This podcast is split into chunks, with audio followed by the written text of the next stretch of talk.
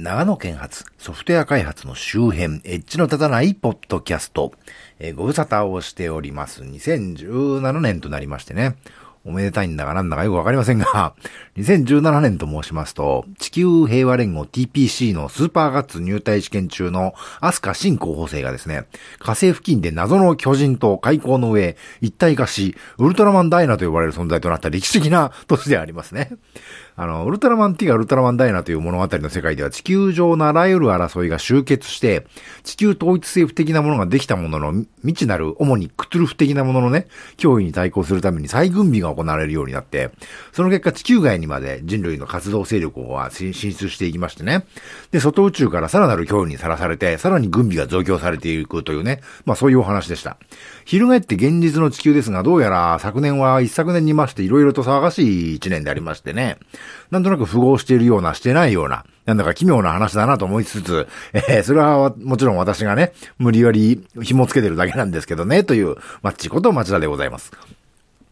このポッドキャストは長野県在住のマッチーこと私町田がソフトウェア開発そのものの話題はそこそこに、その周辺の、えー、地方在住者の目線でソフトウェア開発と関係あるようなないようなお話をしていこうという番組ですが、えー、ここのとこ本業が立て込んでおりましてね、あの昨年末に予定していた2回の配信がついに配信できませんなんだ上に、今年ももう1月中盤でございますけど、えー、手元にはね、喋る内容の台本ばかりが残っておりますけど、これは残念ながらボツという決めですね。あの、昨年の年頭におきまして、私はプログラマー引退ということをのたまったのですけど、結局ね、昨年最後の1ヶ月半ぐらいの期間でね、ドカンと復帰する羽目になりまして、まあ、トータルで4人月ぐらいのお仕事をね、一人でがっつりやる羽目になっておるわけなんですが、まあ、既存案件の回収とかじゃなくて、全く新規のね、あの、お仕事でして、えー、こういう時はチャンスでしてね、こういう時こそ新しい技術をガンガン投入してね、あの、いろいろ試せるんですけど、こういうのはご褒美だよねと私は思うんですが、どうやらそう思うのは私だけのようでね、あのー、関係する人誰に振っても尻込みしてしまって、なんか保守的になってしまいましてね、今回二つの案件は、そういうんでは絶対ね、あの、進まない案件なので、私自身がどうしてもやらざるを得なかったというのがありますね。あのー、おかげで久しぶりに随分と楽しいプログラミングをすることになりまして、プレッシャーも ものすごなかったんですけど、でもまあその件がまだ終わったわけではないというのもあり、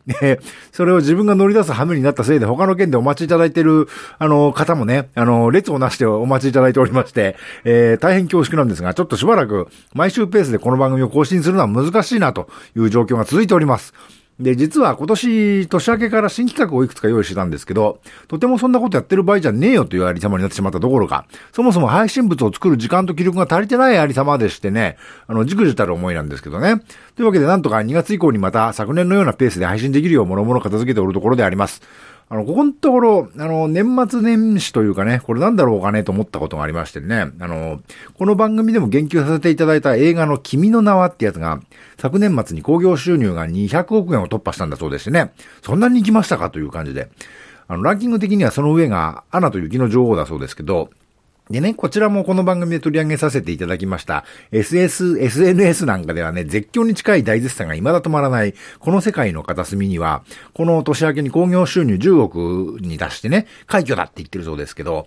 もちろん上映規模も宣伝費も全然違う映画なんで、この世界の片隅にが10億いったっていうのは快挙なんでしょうけどね。で、簡単に調べたら、魔法少女マドカマギカとかガールズパンツァーとかが20億円台らしいんですね。なるほどなと。僕的にはこの世界の片隅に行ってね、その、今出てきたのはみんなアニメですけど、それに限らず、あの映画としてのものすごさって比較になるもののない圧倒的感があるんだけど、あの、成績としてはそういう感じなのかなと。いや、もちろん他の作品が劣ってるということを言ってるわけではないんですけど、まあ数字というしてはね、そういう風に出るんだなとね。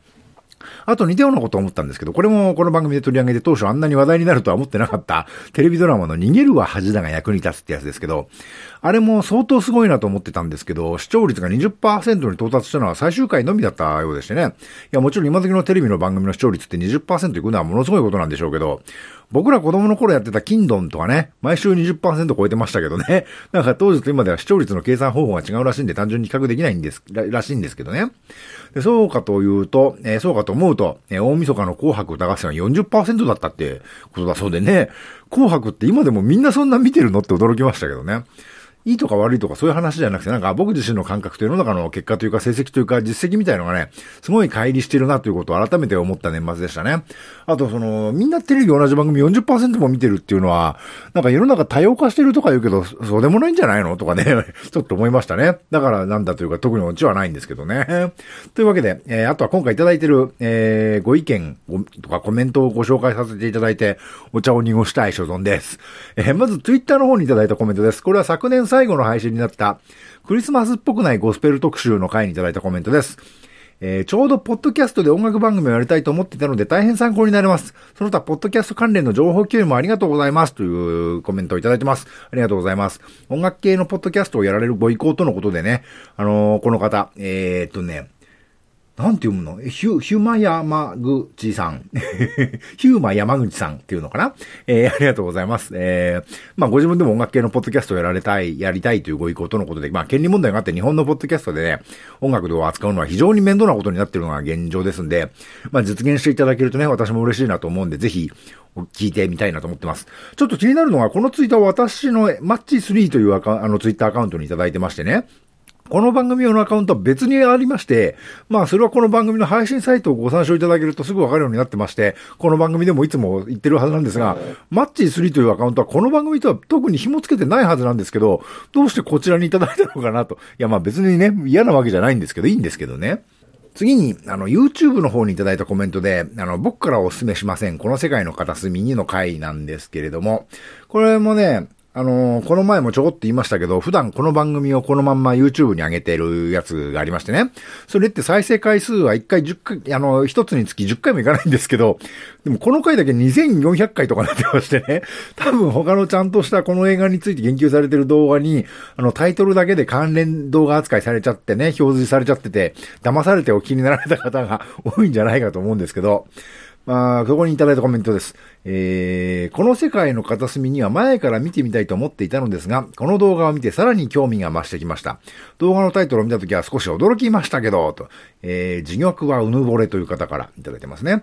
で、次、えー、ヨカモンマックさん。えー、そういう意味でお勧めしませんだったのですね。タイトルだけだとディズってるのかなと思って聞かなかったのですが、恐る恐る聞いて納得でした。私も神さんと見ましたが、お互いとても気に入りました。ありがとうございます。次、良いタムさん。私も全く同意見です。ただただ圧倒されて見終わった後、呆然としました。言葉がありませんでした。どう表現していいかわかりませんでした。ということでね。ありがとうございます。えー、どうやら僕はからはお勧めしませんというタイトルがよろしくなかったようですね。まあ、決まってらったところが全くないという嘘になりますけど、でも、あの、僕がお勧めするまでもないというかね、僕がお勧めしたからどうかということではないよね、もうこの映画はっていうのが正直な気持ちだったんですけどね。